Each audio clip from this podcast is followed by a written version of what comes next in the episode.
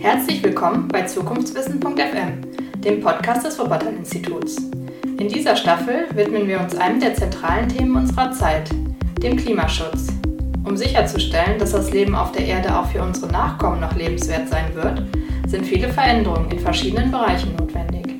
Wir fragen Expertinnen und Experten aus Wissenschaft, Politik, Gesellschaft und Wirtschaft, warum der Klimaschutz so wichtig ist was wir im Klimaschutz bereits erreicht haben und was noch dringend getan werden muss. Dabei schauen wir auf die für den Klimaschutz besonders wichtigen Transformationsarenen Energie, Verkehr, Industrie, Ernährung, Gebäude, Stadtentwicklung, Wohlstand, Konsum und Kreislaufwirtschaft.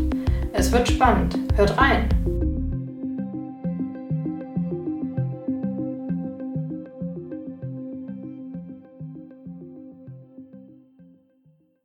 Willkommen zu einer neuen Episode von Zukunftswissen.fm. Heute möchten wir euch die Klimainitiative InfoClimate NRW vorstellen. Dazu haben wir Professor Dr. Andreas Pinkwart eingeladen. Er ist Minister für Wirtschaft, Innovation, Digitalisierung und Energie des Landes Nordrhein-Westfalen Außerdem ist Professor Dr. Manfred Fischedick, der wissenschaftliche Geschäftsführer des Wuppertal-Instituts, unser Gast. Moderiert wird das Gespräch von Professor Dr. Stefan Lechtenböhmer, der im Wuppertal-Institut die Abteilung Zukünftige Energie- und Industriesysteme leitet. In Corona-Zeiten haben wir auch dieses Gespräch wieder digital aufgezeichnet. Viel Spaß beim Zuhören. Ja, wunderbar. Dann äh, starte ich einfach nochmal Schön, äh, dass wir heute zusammensitzen, Herr Minister Pinkwart, äh, Manfred Fischedick vom Wuppertal-Institut und schön, dass wir über InfoClimate sprechen können. Aber zunächst mal würde ich ganz gerne mit Ihnen über zwei fast gleichzeitige Ereignisse von vor gut zwei Jahren sprechen. Am 8. September 2018 hat Greta Thunberg ihren Schulstreik in Stockholm über Twitter natürlich öffentlich gemacht. Und dabei hat sie zum ersten Mal von Fridays for Future gesprochen. Und drei Tage später haben sie beide zusammen mit den Vorständen von zwei großen nordrhein-westfälischen Grundstoffindustrieunternehmen, ThyssenKrupp und Covestro, die Gründung von InfoClimate in NRW verkündet. Vor dem Hintergrund, Herr Pinkwart, Fridays for Future äh, kennt heute fast jeder. Aber was ist InfoClimate NRW? Naja, ich glaube, in Nordrhein-Westfalen, da bin ich sehr dankbar, ist InfoClimate schon eine ganz bekannte Größe bei denen, die sich durch InfoClimate auch angesprochen sehen. Das ist im Wesentlichen unsere Industrie in Nordrhein-Westfalen, insbesondere die energieintensive Industrie. Und das ist unsere Wissenschaft in Nordrhein-Westfalen, insbesondere auch die Wissenschaft, die sich mit dem Thema Transformation ähm, oder klimaneutrale Industrie beschäftigt. Ich bin mhm. ausgesprochen dankbar, dass es uns gelungen ist. Insofern waren wir sozusagen auf diese neue Herausforderung ja wohl ganz gut vorbereitet, denn so schnell haben wir natürlich das auch nicht ähm, an den Start bringen können. Wir haben uns sehr früh Gedanken gemacht, wie kann es uns gelingen am Standort Nordrhein-Westfalen, der ja sehr viele tolle Industrieunternehmen auch hat und die wir weiter am Standort halten wollen, wie kann Nordrhein einen Beitrag dazu leisten, es diesen Industrieunternehmen zu erleichtern, die Klimaherausforderungen so bewältigen zu können, dass sie nachhaltig am Standort Nordrhein-Westfalen klimagerecht, aber eben auch wirtschaftlich äh, arbeiten können. Und äh, wir waren der Überzeugung, dass es am besten gelingen könnte, indem wir Wissenschaft, die sich ganz besonders auch auf diese Themen konzentriert hat, ausgewiesen ist, wie zum Beispiel auch das Wuppertal-Institut, und hier ist uns ja gelungen, Professor Fischedick auf diese Initiative zu gewinnen diese mit einzubinden und äh, mit den Unternehmen eine Art Think Tank zu schaffen, wo man sich auch über die Branchen hinweg austauscht und überlegt, mit welchen Projekten zunächst auch ersten Prototypen, dann Reallaboren in die praktische Anwendung kommen kann, um auch schneller Fortschritte zu erzielen. Die Gefahr ist ja sehr groß, dass man das Big Picture macht und sagt bis 2050 Klimaneutralität und alle sagen, wie soll das denn gelingen? Aber keiner fängt an. Ja, das mhm. ist ja eine, eine, eine ganz ja. große Gefahr.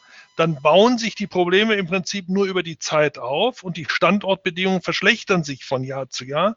Die Unternehmen sind dann bemüht, vielleicht noch Ausnahmeregelungen zu erreichen, um ihre Wettbewerbsfähigkeit zu sichern. Das ist aber auch nicht beliebig zu verlängern, weil wir müssen das Ziel ja auch am Ende erreichen.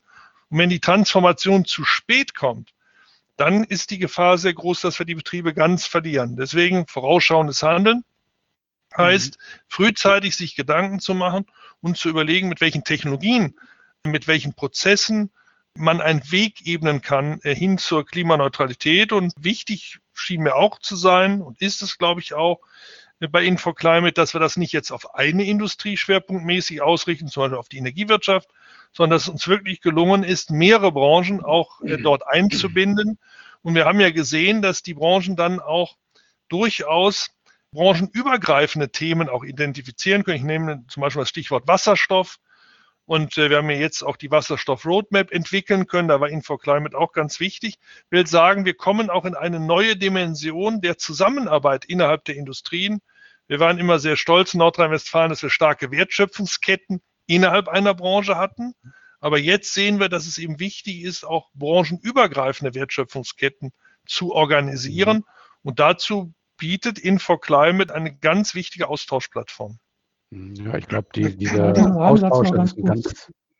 Ich will einen Satz noch kurz, kurz ergänzen. Ich will nämlich auch diesen branchenübergreifenden Ansatz nochmal betonen, auch die intensive Zusammenarbeit zwischen Industrie und Wissenschaft in sogenannten Innovationsteams. Das ist, glaube ich, auch das Neue in InfoClimate, dass da wirklich institutionalisiert Wissenschaft und Industrie an gemeinsamen Themen arbeitet, Arbeitsgruppen gemeinsam gegründet hat und eben branchenübergreifende Themen dann auf der Agenda stehen. Und äh, da gibt man Impulse für neue Technologien, die aus Nordrhein-Westfalen heraus entwickelt werden können, neue Prozesse. Aber man setzt sich auch zusammen und versucht, branchenübergreifende Problemfelder zu lösen, wie die Frage, wie müssen denn Infrastrukturen aussehen? Herr Bingwald hat den Wasserstoff angesprochen. Wie müssen denn die Infrastrukturen für Wasserstoff aussehen? Braucht es CO2-Infrastrukturen in Nordrhein-Westfalen? Und der dritte wichtige Punkt ist, dass man sich eben auch Gedanken macht, wie muss ein politischer Rahmen aussehen, damit Unternehmen, die sich ja allesamt im globalen Wettbewerb befinden, diese innovativen Technologien auch in die Umsetzung bringen können. Und dafür ist der Austausch natürlich mit der Landesregierung, aber dann über die Landesregierung in Richtung Bundesregierung und Europäische Union unglaublich wichtig. Und das gleich branchenübergreifend zu machen, macht, glaube ich, den besonderen Charme auch die Power, die hinter InfoClimate steckt, aus. Mhm. Vielleicht, wenn ich das auch noch mal ganz kurz noch mit einem Gedanken ergänzen darf weil ich fand ja sehr spannend, ich meine, Fische Dix, Sie seien auch mit dabei gewesen, als wir mit Industrievertretern mehrerer Branchen, ich glaube, wir waren so in etwa eine 15-köpfige Delegation in Brüssel waren, mit mhm. InfoClimate. Da waren wir so ein halbes Jahr in Arbeit und da sind wir in Brüssel gewesen. Da war noch von Green Deal noch gar nicht die Rede. Aber die Kommission hat schon gearbeitet an den Themen und wir haben uns mit allen drei Generaldirektionen damals getroffen, mit den Generaldirektoren haben uns ausgetauscht und die waren, das erinnere ich noch so, auch sehr begeistert über das, was wir mit InfoClimate angestoßen hatten, weil man in Brüssel natürlich auch sehr daran interessiert ist, zu sehen, wie sich das in der Praxis auch umsetzen lässt und welche Anforderungen die Praxis hat, damit das gelingen kann. Insofern wollte ich nochmal bestätigen, nicht nur in Richtung Bund, auch da sind wir natürlich tätig gewesen und machen das weiterhin auch um Landesvertretungen und in Gesprächen mit der Bundesregierung, aber ich fand in Brüssel, das war sehr eindrucksvoll, weil man sich da viel besser auch eine Übersicht verschaffen konnte, das sehr gewürdigt wurde, dass wir diese Anstrengungen unternehmen und dass die Industrie von sich aus auch auf die Kommission zugegangen ist und hat gesagt, jawohl, wir sind offen, wir wollen uns vorbereiten, aber wir brauchen dafür auch Instrumente, wir brauchen da auch gezielte Förderung dafür. Wie könnte das aussehen? Und nicht nur in der Abwehrhaltung nach dem Motto, wir, wir wollen jetzt hier nur Ausnahmeregeln oder sonst was haben, sondern nein, wir nehmen das ernst, wir wollen daran arbeiten, wir brauchen dafür aber auch gute Bedingungen. Das hat, glaube ich, allen sehr geholfen damals und manche Projekte vielleicht dadurch auch erst möglich gemacht sehr spannend. Ich war damals dabei und vielleicht auch mal einen Blick äh, EU. Sehr gut. ähm, äh, einfach um das ein bisschen auch konkret zu machen. Ja. Ich brauche ja hier kaum zu moderieren bei dem Gespräch, ja. sehe, merke ich schon, um das konkret zu machen, was da so läuft. Jetzt wird ja auch äh, gerade in diesem Jahr in Brüssel ganz viel passieren. Beihilferegeln werden da gemacht, die Wasserstoffstrategie, die europäische Klimaschutzgesetzgebung wird konkretisiert. Was wird NV Climate denn da dieses Jahr unternehmen? Wissen Sie da schon was? Haben Sie da Pläne? Naja, äh, für uns ist wichtig, dass wir die Rahmenbedingungen durch Brüssel, ich will das zum Beispiel, wenn man mal das Thema Stahl nur nimmt, da haben wir auch eine ganz klare Agenda, aber das gilt auch für andere Branchen.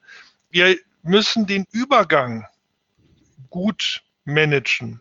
Das ist, glaube ich, die Herausforderung. Das ist ja ein Stück Ambidextrie, die wir betreiben müssen. Wir sind zum Teil mit alten Strukturen noch im Markt, müssen auf neue, aber auch neue Technologien umsteigen.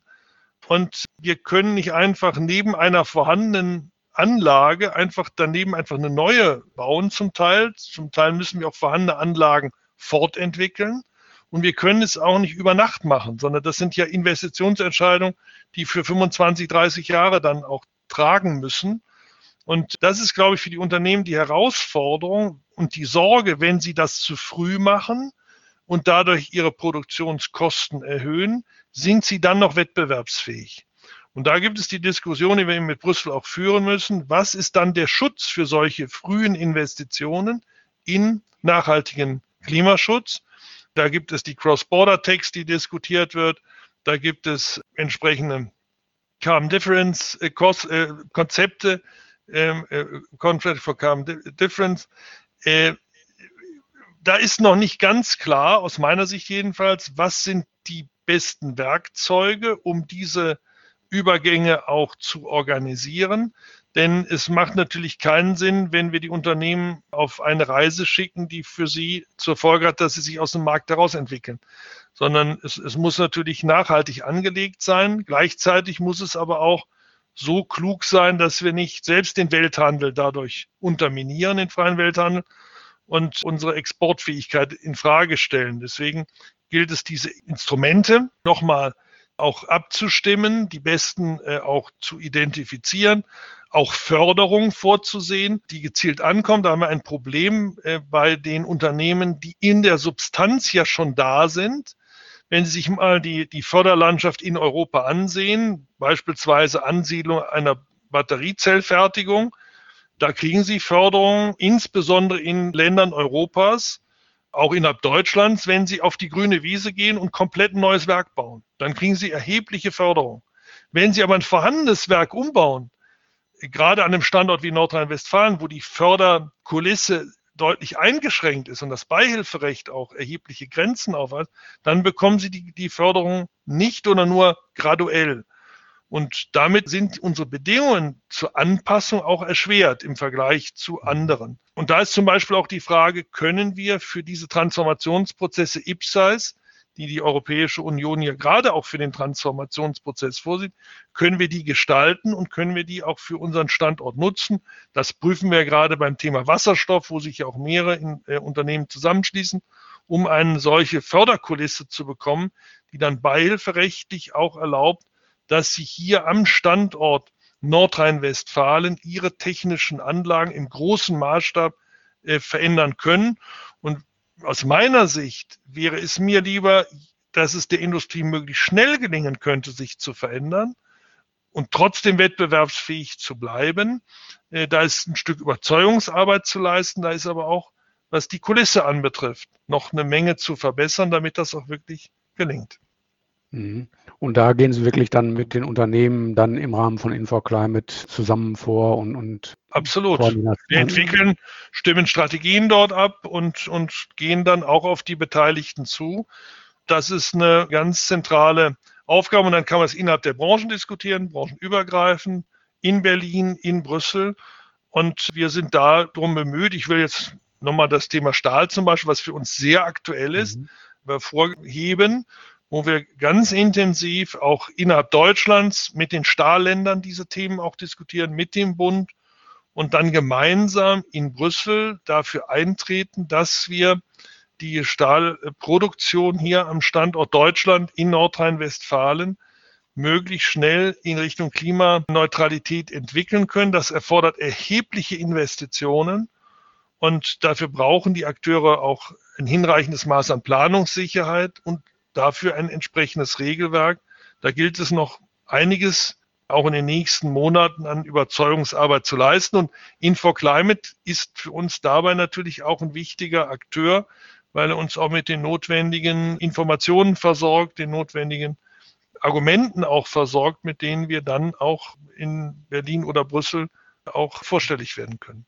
Mhm. Also wir haben ja in InfoClimate ja auch eine eigenständige Arbeitsgruppe, die sich genau mit diesen politischen Rahmenbedingungen auseinandersetzt, die Pinkwart gerade angesprochen hat und in der wird auch sehr klar, das ist das, das Königsinstrument für die Fragestellung leider nicht, nicht gibt, was man schon zum, zum Greifen nah hat, sondern dass da wirklich noch eine Menge auch Gehirnschmalz investiert werden muss, um auch den, den richtigen Politikmix hinzubekommen. Das fängt natürlich bei der Förderung und Entwicklungspolitik an, dass man neue Technologien erstmal äh, den Sprung erlaubt, nach vorne gehen zu können. Da macht das Land ja auch sehr viel mit der Förderung von Pilotprojekten. Das fängt natürlich bei der Ausgangsvoraussetzung an, dass viele dieser neuen Prozesse brauchen grünen Strom oder später mal grünen Wasserstoff. Auch das muss natürlich sichergestellt werden, dass der Zugang da ist zu beiden Optionen.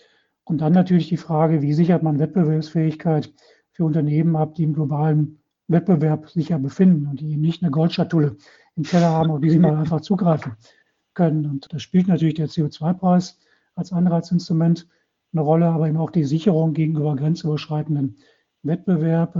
Da diskutiert Brüssel ja die sogenannten Border Tax Adjustments.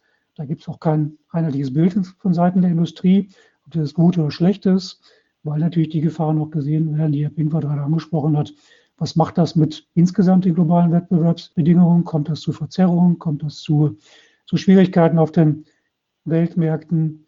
Dann gibt es die Carbon Contracts for Difference, die Einzelimpulse setzen können für einzelne äh, Projekte, die umgesetzt werden. Und am Ende des Tages ist aber auch eine Diskussion notwendig, wie entstehen denn eigentlich neue Produktmärkte? Weil man will ja nicht auf Dauer dann subventionieren oder querfinanzieren, sondern am Ende müssen ja Produktmärkte entstehen für mhm. grünen Stahl, für grünen Kunststoff. Und auch das ist wichtig mitzudiskutieren. Wie geht das denn? Wie initiiert man solche Produktmärkte? Äh, da läuft einige sicherlich von, von alleine, dass Menschen bereit sind, vielleicht auch erstmal einen höheren Preis zu zahlen für ein Auto, was mit grünem Stahl errichtet worden ist. Aber das wird sicherlich nur eine Einstiegsmarke sein. Und da muss man auch darüber nachdenken, wie schafft man da den Durchbruch für grüne Produktmärkte, ob das jetzt über öffentliche Beschaffung ist oder über Standardsetzung, was auch immer. Auch da ist noch vieles in, in der Diskussion. Und äh, das diskutiert eben InfoClimate auch in dieser spezifischen Arbeitsgruppe, auch da branchenübergreifend. Die Unternehmen, die arbeiten auch zusammen in InfoClimate. Man könnte ja auch sagen, die haben ja ganz zum Teil ganz unterschiedliche Interessen, sind auch Konkurrenten, mindestens um die Unterstützung aus Brüssel und Berlin. Aber das gelingt ja ganz gut, dass Unternehmen auch über Branchengrenzen hinaus miteinander äh, an diesen Themen arbeiten. Was mich vielleicht noch interessieren würde, wäre, spielt das auch eine Rolle dafür, wie, wie InfoClimate und Nordrhein-Westfalen, also diese Industriethemen in Brüssel und in Berlin wahrgenommen werden? Also sprich, ist man dann auch gemeinsam stärker? Sie als Minister, Herr Pinkwart, kommen ja auch, auch so nach Brüssel und nach Berlin, denke ich mal. Ja, das schon, aber ich glaube, dass es, ähm, wie ich vorhin ausführte, auch für unsere Gesprächspartner außergewöhnlich spannend ist, den Austausch mit den Industrievertretern und der Wissenschaft auch selbst führen zu können. Äh, und äh, wenn, wenn Sie eine, eine doch stattliche Zahl von Unternehmen haben, wir haben ja weit über 30 Industrieunternehmen, namhafte Industrieunternehmen, die wir als Partner schon für diesen Think Tank gewinnen konnten und starke Vertreter aus der Wissenschaft. Wenn Sie, wenn Sie äh, mit denen gemeinsam Themen, wie auch Herr Fischedick das nochmal ausgeführt hat, adressieren und auch deutlich machen können, dass wir das diskutiert haben, dass wir vielleicht da auch schon Lösungsansätze äh, gefunden haben, dann ist das für die Regelsetzer, die wir in Brüssel und in Berlin haben, schon von, von ganz entscheidender Bedeutung, weil das ist ja für uns alle, wenn Sie so wollen, doch ein Stück Neuland. Und äh, eine mhm. vorhandene Industrie innerhalb eines doch vergleichsweise auch doch kurzen Zeitraums so weit verändern zu wollen, das ist auch fast ohne einen historischen Vergleich. Und da müssen wir uns herantasten. Da hilft uns die Wissenschaft, aber da muss uns auch die Praxis Antworten geben. Und deswegen ist auch so wichtig, dass wir äh, auch testen können, dass es Projekte gibt, dass es Reallabore gibt, dass man auch Infrastruktur versucht zu entwickeln und vorantreibt. Das muss auch ineinander greifen. Da brauchen wir viele Akteure. Und die Gefahr, die ja besteht, ist, wenn man das jetzt dem Markt alleine überlässt und der Regulierer erstmal den Rahmen so belässt, wie er im Moment ist, nur leicht anpasst, aber am Ende sagt, dann gibt es große mhm. disruptive Veränderungen, dann könnte es sein, dass der Markt von sich aus sich nicht schnell genug anpassen könnte. Und dann schafft er aus sich selbst heraus nicht die Voraussetzung, weil ja viele aufeinander Bezug nehmen müssen, zum Beispiel bei der Infrastruktur. Deswegen mhm. ist es wichtig, dass man die verschiedenen Interessen möglichst früh auch an einen Tisch holt, sagt, welche Anforderungen habt ihr unter den verschiedenen Szenarien und wo ist das private Commitment auch, in diese Veränderung hineinzugehen, welche Rahmenbedingungen sind erforderlich und umgekehrt kann der Regulierer dann auch ermessen, welche Schranken kann er setzen, welche Anforderungen, so dass die Industrie, zumindest die fortschrittlich orientierten, die auch innovativen, dass die jedenfalls diese Anforderungen auch erfüllen können. Und da müssen wir uns von beiden Seiten, glaube ich, ständig auch herantasten. Und äh, je früher das gelingt, je offener das gelingt, desto mehr, glaube ich, können wir auch erreichen. Und äh, andersherum äh, würde jedes Unternehmen alleine sich diesen Veränderungsprozessen aussetzen, könnte es sein, dass Unternehmen diesen großen Schritt zunächst mal versucht sein könnten, nicht zu bedenken, sondern sich bestenfalls schrittweise heranzutasten und eher eine Abwehrreaktion bezogen auf größere Veränderungen einzunehmen. Und wenn dann abgefragt wird, ja, wer hat dann welche Anforderungen in 15 Jahren an, an eine gewisse Infrastruktur, dann würde diese Abfrage auch eher unter den Zielwerten ausfallen. Und dann wird natürlich ein Bereitsteller von Infrastruktur sagen, es gibt ja gar keine Nachfrage in dem Umfang. Also mhm. schiebe ich meine Investition für die Infrastruktur auch noch hinaus. Und wir haben die Diskussion ja geführt, führen sie im Prinzip immer noch, dass einige sagen, naja gut, vielleicht machen wir es 235, 240, die großen Investitionen und schauen jetzt mal, dass wir mit dem, was wir haben, so erstmal mehr oder weniger weiterarbeiten können. Leichte Anpassungen, aber nicht grundlegende Veränderungen. Und dann spürt man aber doch im wachsenden Maße, so sehe ich das jedenfalls, dass Unternehmen, die so noch vielleicht vor zwei Jahren die Frage beantwortet haben, jetzt die Dinge viel ambitionierter auch bereit sind zu denken und auch umzusetzen, weil sie erkennen auch, dass diese Diskussion ja nicht nur bei uns geführt wird, die wird ja in Wahrheit weltweit geführt. Und ähm, wir sehen nicht nur in Europa Veränderungen, wir sehen sie global, wir sehen sie bei unseren wichtigsten Wettbewerbern und wir sehen sie auch in Ländern wie den USA, die trotz Trump, ich meine, den haben wir jetzt überwunden, aber selbst in der Regierungszeit von Trump, das darf man nicht verkennen, hat es in wichtigen Bereichen dieses Landes, gerade in der Finanzindustrie, eine dramatische Veränderung gegeben mit einer viel höheren Bewertung von Investitionen in Nachhaltigkeit, klimaneutrale Industrien. Und das müssen wir auch zur Kenntnis nehmen. Und wir müssen Unternehmen auch die Möglichkeit geben, sich auf dieserlei Veränderung auch einzustellen. Will sagen, es reicht nicht mehr zu argumentieren, ja, wir in Europa sind ja sowieso vorne. Und wenn wir jetzt noch weiter vorangehen, dann erschweren wir unsere Wettbewerbsposition global, weil die anderen ja noch längst auf der Bremse stehen. Das schätze ich ganz anders ein mittlerweile, sondern ich sehe in vielen Teilen der Welt eine enorme Bewegung. Nicht zuletzt, weil es komparative Kostenvorteile gibt, etwa bei den Erneuerbaren, bei der entsprechenden Herstellung von Wasserstoff und Nutzung von Wasserstoff. Und auf einmal äh, gibt es auch Standortvorteilsverlagerungen innerhalb von Wirtschaftsräumen, also bei uns mehr von der Mitte hin zur Küste beispielsweise, aber auch in anderen Ländern, wo wir Standortgunst haben durch starke Sonneneinstrahlung oder günstigere Bedingungen, was die Windnutzung anbetrifft. Und insofern stehen wir auf einmal als Industriestandort mit ganz anderen Standorten bezogen auf die Transformationserfordernisse in einem sehr dynamischen Wettbewerb. Und da wird für uns immer deutlich, und das wird auch in der Diskussion in InfoClimate für alle deutlicher, wenn wir nicht schneller versuchen, uns darauf einzustellen, gehen unsere natürlichen Fühlungsvorteile, die wir als Industriestandorte haben, auch verloren. Und dann wird die spätere Transformation äh, mutmaßlich noch schwieriger oder möglicherweise sogar unmöglich. Also ich glaube, es ist wichtig, dass wir aus eigener innerer Einsicht heraus, auch bei den Unternehmen erkennen, es ist hohe Zeit, viel äh, Nachdenken zu investieren in einen beschleunigten Anpassungsprozess. Und zwar nicht nur in einem Sektor, sondern in mehreren Sektoren und dass man dann versucht, auch gemeinsam an diesen Themen zu arbeiten, versucht, Infrastrukturprojekte voranzubringen und die eigene Produktion auch schneller anzupassen. Hm, ja, spannend. Gerade zu dem Thema haben wir gerade auch ein Papier, was wir heute abgeben werden, äh, zusammengestellt, gerade im Rahmen von Cypher Climate, was ja der wissenschaftliche Teil von InfoClimate ist. Also ich glaube, das ist mhm. auch noch eine ganz wichtige Diskussion. Vielleicht auch nochmal Richtung Manfred. Du bist ja auch viel international unterwegs. Kannst du das bestätigen oder gibt es da von dir noch weitere Beispiele in dem Kontext? Im Moment bin ich ja nicht viel international unterwegs, wenn ja nur virtu virtuell. Äh, aber das schon, schon sehr intensiv. Zunächst mal würde ich nochmal betonen, dass die Industrie wirklich unter einem gehörigen äh, Veränderungsdruck steht. Warum tut sie das?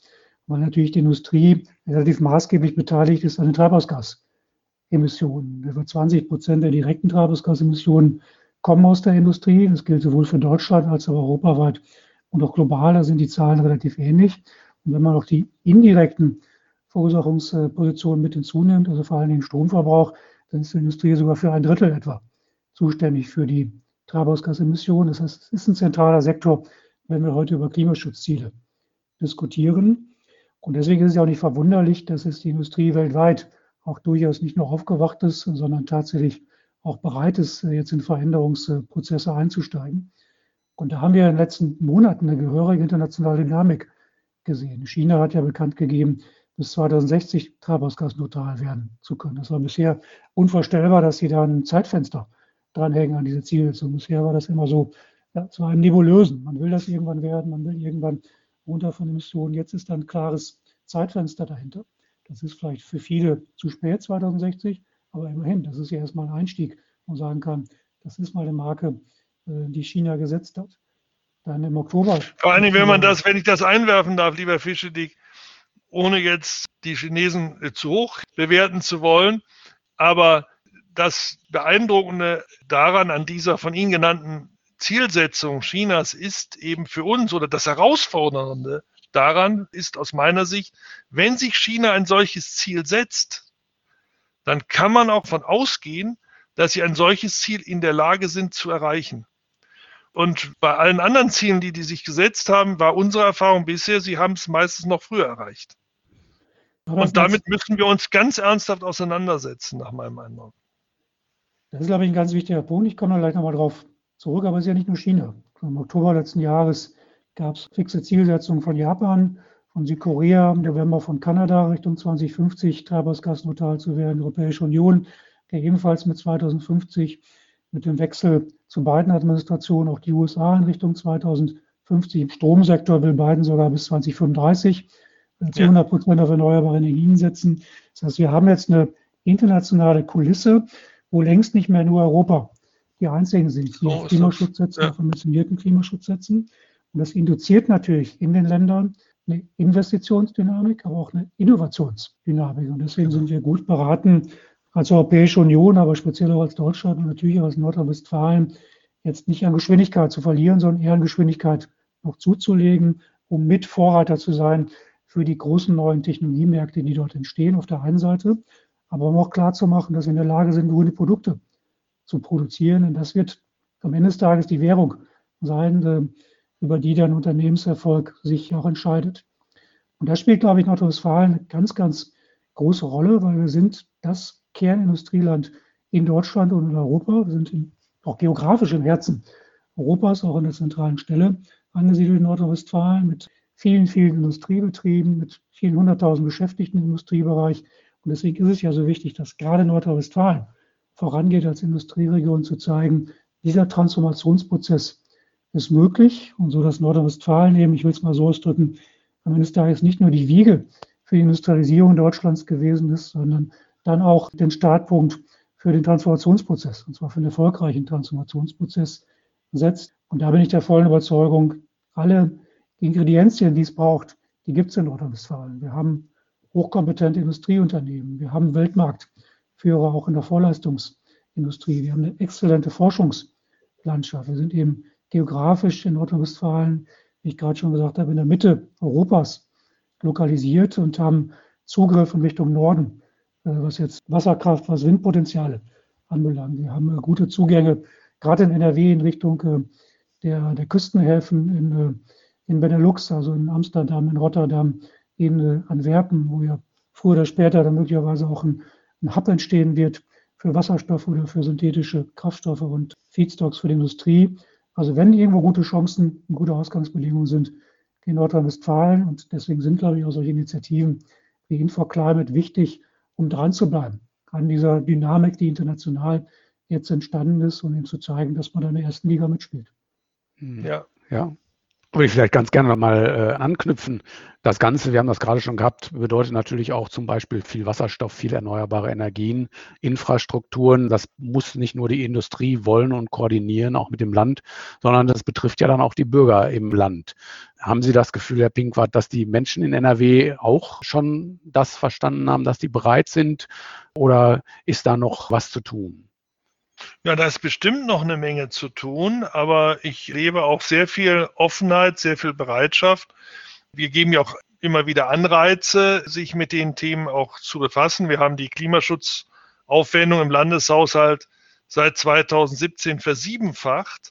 Wir haben viele Programme angestoßen, auch was Thema Mobilität zum Beispiel anbetrifft, klimaneutrale Antriebstechnik, immer wieder verbunden dann auch zum Beispiel Ladestationen auch mit erneuerbarer Energie, dass das also auch zusammengedacht wird, dass das auch mit entsprechender Elektronik versehen ist, um das ähm, Netzlastmanagement auch entsprechend mitzudenken. Solche Projekte sind hier ganz massiv auch nachgefragt, wo viele Bürger auch mitmachen. Wir haben spezielle Programme, wo wir auch die Industrie ansprechen, die verschiedenen Branchen. Ich denke etwa unlängst an unsere Initiative mit den Logistikern und den großen Handelshäusern, die wir ja zahlreich in Nordrhein-Westfalen haben. Wir sind ja auch der Standort nicht nur der Industrie, sondern auch der Logistik und des Handels. Da haben wir große Flächen und da haben wir eine wachsende Bereitschaft der Unternehmen, ihre Dächer zur Verfügung zu stellen für die Nutzung von Photovoltaikanlagen. Hier ist das richtig, was Herr Fischedick gesagt hat. Es geht auch um Innovation und Investition. Wir haben mittlerweile enorme Fortschritte auch bei dem Thema Photovoltaik, was die Effizienz anbetrifft, aber auch die Einsatzfähigkeit, was Statik anbetrifft und andere Fragestellungen. Und äh, wir haben immer mehr Unternehmen, die das auch unter wirtschaftlichen Gesichtspunkten für sich nutzbar machen wollen, aber auch um selbst als Unternehmen nachhaltiger sein zu können.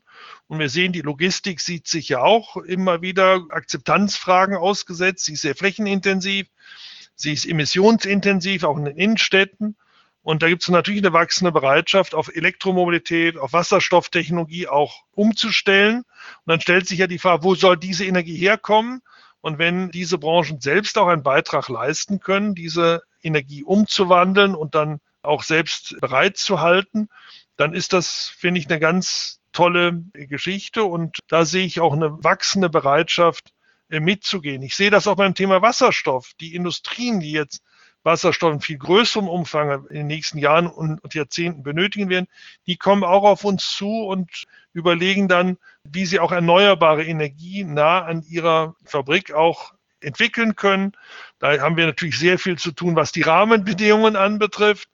Wir haben ja gesetzliche Bedingungen, die solcherlei Investitionen vielfach erschweren, weil sie nicht konsistent sind. Wenn ich etwa an das EEG denke, das EEG ist mittlerweile hochkomplex geworden. Von ehemals zwölf Paragraphen haben wir jetzt 100 Paragraphen. Es ist ein ständiges Suchen nach irgendwelchen Ausnahmeregeln, damit man damit noch umgehen kann. Das verkompliziert es noch mehr, sodass wir hier auch sehr bemüht sind darum, das Regelwerk für die Unternehmen zu vereinfachen dass sie wirklich auch Anreize haben, nachhaltig in erneuerbare Energien investieren zu können und sich da nicht mit Benachteiligungen auseinandersetzen müssen oder zusätzlichen Auflagen. Da haben wir eine Menge an Renovierung vorgenommen für Genehmigungsverfahren, Beschleunigungen, Vereinfachung, um dieses Potenzial auch nutzbar zu machen. Also ich glaube, wenn man das, und das ist ja auch eine Diskussionsebene für InfoClimate, wir müssen eben auch Voraussetzungen schaffen, dafür, dass Erneuerbare in jeder Form hinreichend verfügbar sind. Auch da haben wir viele Akteure, die dazu einen Beitrag leisten können. Nordrhein-Westfalen ist ja auch das Land der Energieunternehmen. Die Energieunternehmen haben sich ja auch massiv gewandelt, sich völlig neu aufgestellt, damit sie mit intelligenteren Netzen auch zum Beispiel arbeiten können, um ein volatileres Angebot mit einem flexibleren Nachfrage auch zum Ausgleich bringen zu können. Wir haben spannende Innovationen hier in Nordrhein-Westfalen auch durch Start-ups, die hier virtuelle Kraftwerke zum Beispiel auch errichtet haben und vieles mehr. Und ich denke, dass wir das äh, hier, da hat der Fischedick völlig recht, wir haben alle Voraussetzungen Nordrhein-Westfalen, um die Rahmenbedingungen dafür schaffen zu können. Wir haben heute schon 30 Prozent des deutschen Wasserstoffs hier, jahrzehntelange Erfahrung. aber wir müssen Infrastruktur weiter ausbauen. Da gibt es private Investoren, die jetzt auch überlegen, wie sie Pipelines bauen wollen, wie sie den Duisburger Hafen als Umschlagplatz besser nutzen können und äh, vieles mehr. Und insofern sehe ich da große Chancen. Und es ist klug, wenn wir versuchen, die Überzeugungsarbeit zu leisten, die Menschen dafür zu gewinnen, statt sie sozusagen in eine Situation zu bringen, wo sie das als Gefährdung für sich begreifen müssten. Im Gegenteil, ich glaube, das ist ein echtes Chancenfeld und wird im wachsenden Maße auch von den Unternehmen und den Bürgern auch als solches wahrgenommen.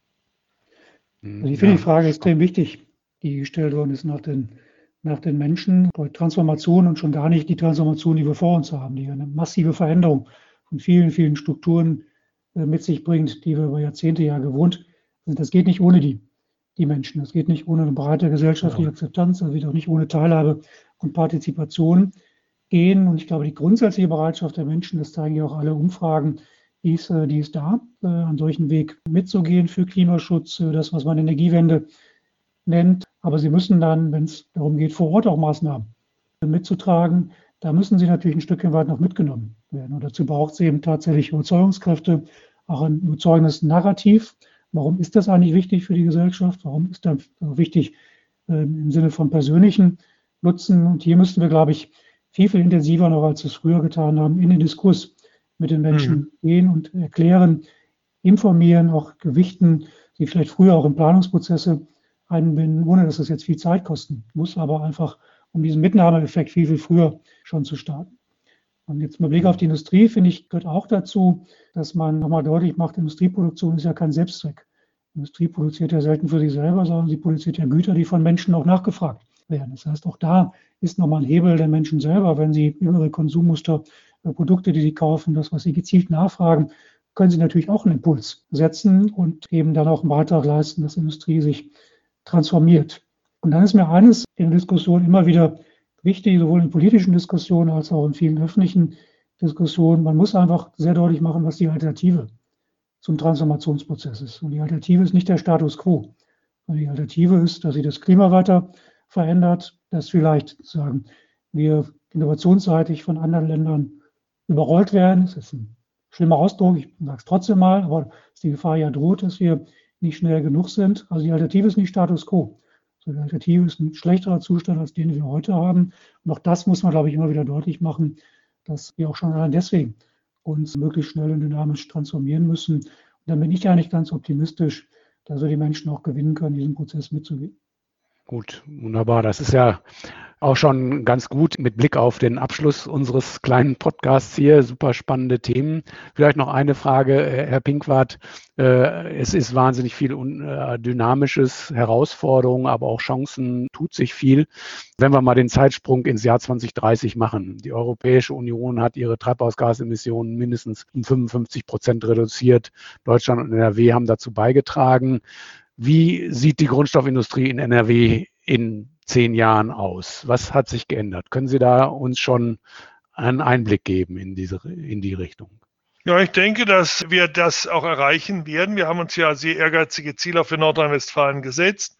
Wenn ich auch unsere Energieversorgungsstrategie sehe, wir werden in 2030 auch nach dem, was der Bund mit den Energieversorgungsunternehmen in Nordrhein-Westfalen ja vertraglich jetzt vereinbart hat, sehen, dass wir mindestens 70 Prozent weniger CO2 im Energiesektor emittieren werden als im Jahre 2018. Das ist ein Quantensprung für den Standort und auch für Europa.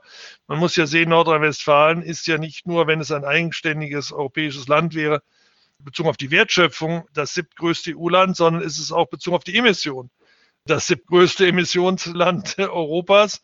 Das heißt, wir sind schon relevant hier in Nordrhein-Westfalen, nicht nur zur Erreichung der deutschen Klimaziele, sondern auch der europäischen Klimaziele. Und ähm, äh, deswegen ist es ganz entscheidend, dass wir da bei der Energie einen so großen Schritt jetzt gehen können. Und wenn es gut läuft, wir haben ja das so angelegt, dass es auch Überprüfungspunkte gibt auf dem Weg dahin, können wir vielleicht auch noch schneller sein, als wir uns das unter Sicherheitserwägungen jetzt vertraglich vorgenommen haben. Also das ist schon mal ein ganz starkes Handlungsfeld. Eigentlich das Wichtigste, wo wir den höchsten Beitrag leisten können.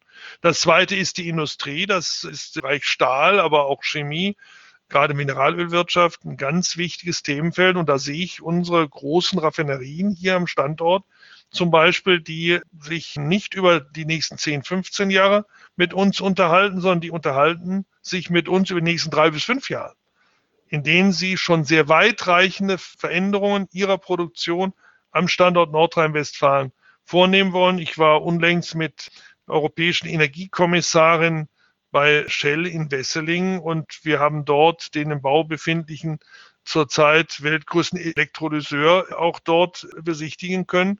Also da gibt es auch ganz erhebliche Anstrengungen alleine in diesem Sektor. Stahl habe ich erwähnt. Wir haben ein Pilotprojekt hier gefördert seitens Landes, ist dann ein Reallabor entstanden, das vom Bund gefördert wird. Wir testen an den Hochöfen von ThyssenKrupp den kohlenstoffbasierten Reduktionsprozess durch Wasserstoff zu ersetzen. Hier können wir uns vorstellen, dass jetzt möglichst bald auch Entscheidungen kommen, dass ganze Hochöfen umgerüstet werden. Da könnte ich mir schon vorstellen, dass wenn wir richtig ehrgeizig werden bis 2030, eine ganze Menge erreichen könnten.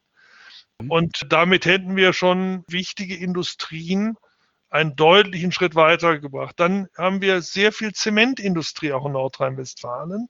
Und wir haben ganz tolle Unternehmer dort auch. Das kann ich nur durch die Gespräche auch hier sagen, die sich sehr viel Gedanken machen. Da geht es weniger um den Energieeinsatz als um den Produktionsprozess selbst, bei dem eben CO2 auch austritt und die Frage ist, wie können wir CO2 dort binden und für andere Produktion nutzen?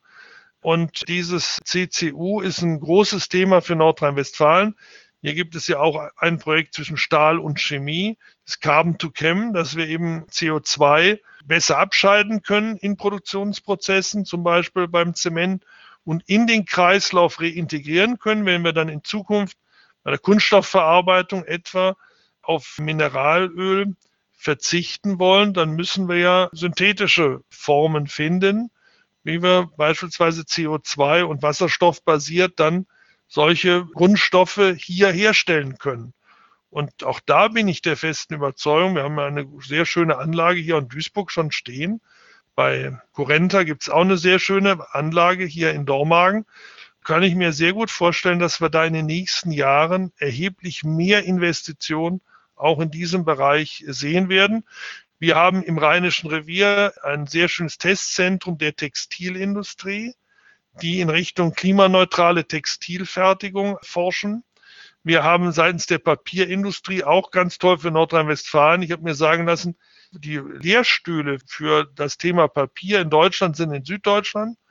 Aber dieses neue Forschungszentrum für klimaneutrale Papierherstellung, das kommt nach Düren weil die Papierherstellung Nordrhein-Westfalen auch so wichtig ist. Wir haben tolle Papierhersteller und die denken jetzt darüber nach, dass Papier eben nicht mehr, also auch das recyclierte Papier nicht mehr einen wassergelösten Prozess durchlaufen, sondern einen Trockenprozess. Und da braucht man deutlich weniger Energie. Das soll auch hier getestet werden. Ich will also nur mal diese Beispiele nennen, dass es querbeet in den verschiedenen Branchen hier sehr grundlegend auch behandelt wird. Wir brauchen eine neue Produktionsfunktion, die hilft nachhaltig dann auch CO2 einsparen zu können, Energie auch reduzieren zu können, Energieverbrauch. Und das findet alles hier in Nordrhein-Westfalen auch statt. Das befruchtet sich auch wechselseitig, da bin ich ganz sicher. Und durch gezielte auch staatliche Unterstützung, Förderprogramme, Infrastrukturprogramme, gute Begleitung auch durch äh, schnelle und einfache Planungs- und Genehmigungsverfahren, auch im industriellen Bestand, dass man schneller auch die neuen Anlagen errichten kann, bin ich sehr optimistisch, dass die Industrie 2030 einen großen Sprung schon nach vorne gemacht haben wird. Ganz kurze Ergänzung von meiner Seite, Stefan, wenn ich darf. Mir ist immer wichtig zu betonen, dass die 2020er Jahre wirklich jetzt die Dekade der Umsetzung. In diesem Jahrzehnt wird sich entscheiden, ob Klimaschutzziele egal ob jetzt in Nordrhein-Westfalen, Deutschland oder international, überhaupt realisierbar sind, die wir uns vorgenommen haben. Wenn wir jetzt nicht die wesentlichen Schritte nach vorne machen, dann kann man, glaube ich, alle Zielsetzungen Richtung 2050 vergessen. Und deswegen kommt es darauf an, jetzt mit Innovationen und Investitionen in diesem Jahrzehnt die Meilensteine zu setzen. Und da wird es Technologiesprünge geben. Wesentliche Beispiele hat der Pinkwart gerade genannt, dass die wasserstoffbasierte Stahlerzeugung ist, ob das Fortschritte sind in der Chemieindustrie Richtung Chemical Recycling, Einstieg insgesamt in das, was wir zirkuläres Wirtschaften nennen, in der Wasserstoffinfrastruktur, sicherlich ein Riesenschritt nach vorne gekommen sein. Es wird vielleicht auch neue Produkte geben, die recyclingfähig sind. Also da wird es viele Dinge geben, glaube ich, die jetzt in diesem Jahrzehnt auf der Agenda stehen. Und da bin ich auch sehr zuversichtlich, erfolgreich umgesetzt werden. Was aber auch wichtig ist, und das ist vielleicht der letzte Satz, dass ich glaube, dass dieses Jahrzehnt auch dazu beitragen wird, dass es weniger Zweifel bei einzelnen Unternehmen oder auch beim Mittelstand geben wird, dass Treibhausgasneutralität machbar ist. Dieses Jahrzehnt wird auch ein lernendes Jahrzehnt sein. Mhm. Und ich glaube, am Ende werden alle sehen, mit äh, dem, was dort geschaffen worden ist, sind wir auf dem richtigen Weg in Richtung Treibhausgasneutralität. Und wenn wir das 2030 feststellen, dann äh, sind wir, glaube ich, einen gehörigen Schritt vorangekommen, den wir aber auch vorankommen müssen. Ja. ja. darf ich nur einen Satz ergänzen zu dem, was Herr Fischedick gesagt hat? Ich teile das absolut. Es wird vor allen Dingen darauf ankommen, und da haben wir schon schöne Beispiele, Sie haben eine Menge auch wieder genannt, wenn wir es zeigen können, dass diese Transformation, die Investition in neuen Anlagen eben auch Arbeitsplätze, nicht nur Klimaschutz bringt, sondern Arbeitsplätze bei uns nachhaltig sicherer macht, dann haben wir auch die gesellschaftspolitische Unterstützung, die wir brauchen. Die Menschen wollen sehen, dass es gelingt, dass es technisch gelingt, dass es aber auch Arbeitsplätze hier nachhaltig sichern kann. Je schneller wir damit beginnen, Umsetzung jetzt in den Vordergrund zu stellen und dann auch zeigen können, dass hier Arbeit entsteht, dass hier Industrie Zukunft hat, umso leichter wird es uns fallen, dass wir diese Umsetzung auch noch beschleunigen können. Da bin ich, bin ich ganz zuversichtlich. Ja, absolut. Ich höre schon, wir könnten jetzt noch lange weitermachen, aber sonst wären wir eh rausgeschnitten. Ich glaube, die Arbeit bleibt wirklich spannend in InfoClimate und da wird sich in den nächsten Jahren noch sehr, sehr viel tun und hoffentlich dann auch bei unserer Konkurrenzveranstaltung Fridays for Future ebenfalls fürs große Ganze. Vielen Dank und ich wünsche ein schönes Wochenende an alle und mir hat es Spaß gemacht und ich hoffe, dass die Hörer den auch spannend finden, den Podcast. Vielen ja, Dank. ganz herzlichen Dank Ihnen. Hat ja, sehr viel Freude gemacht.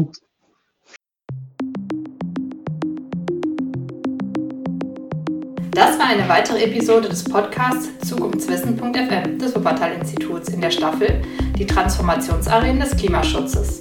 Alle Episoden des Podcasts und noch viele weitere Informationen zur Nachhaltigkeitsforschung am Wuppertal-Institut findet ihr unter www.zukunftswissen.fm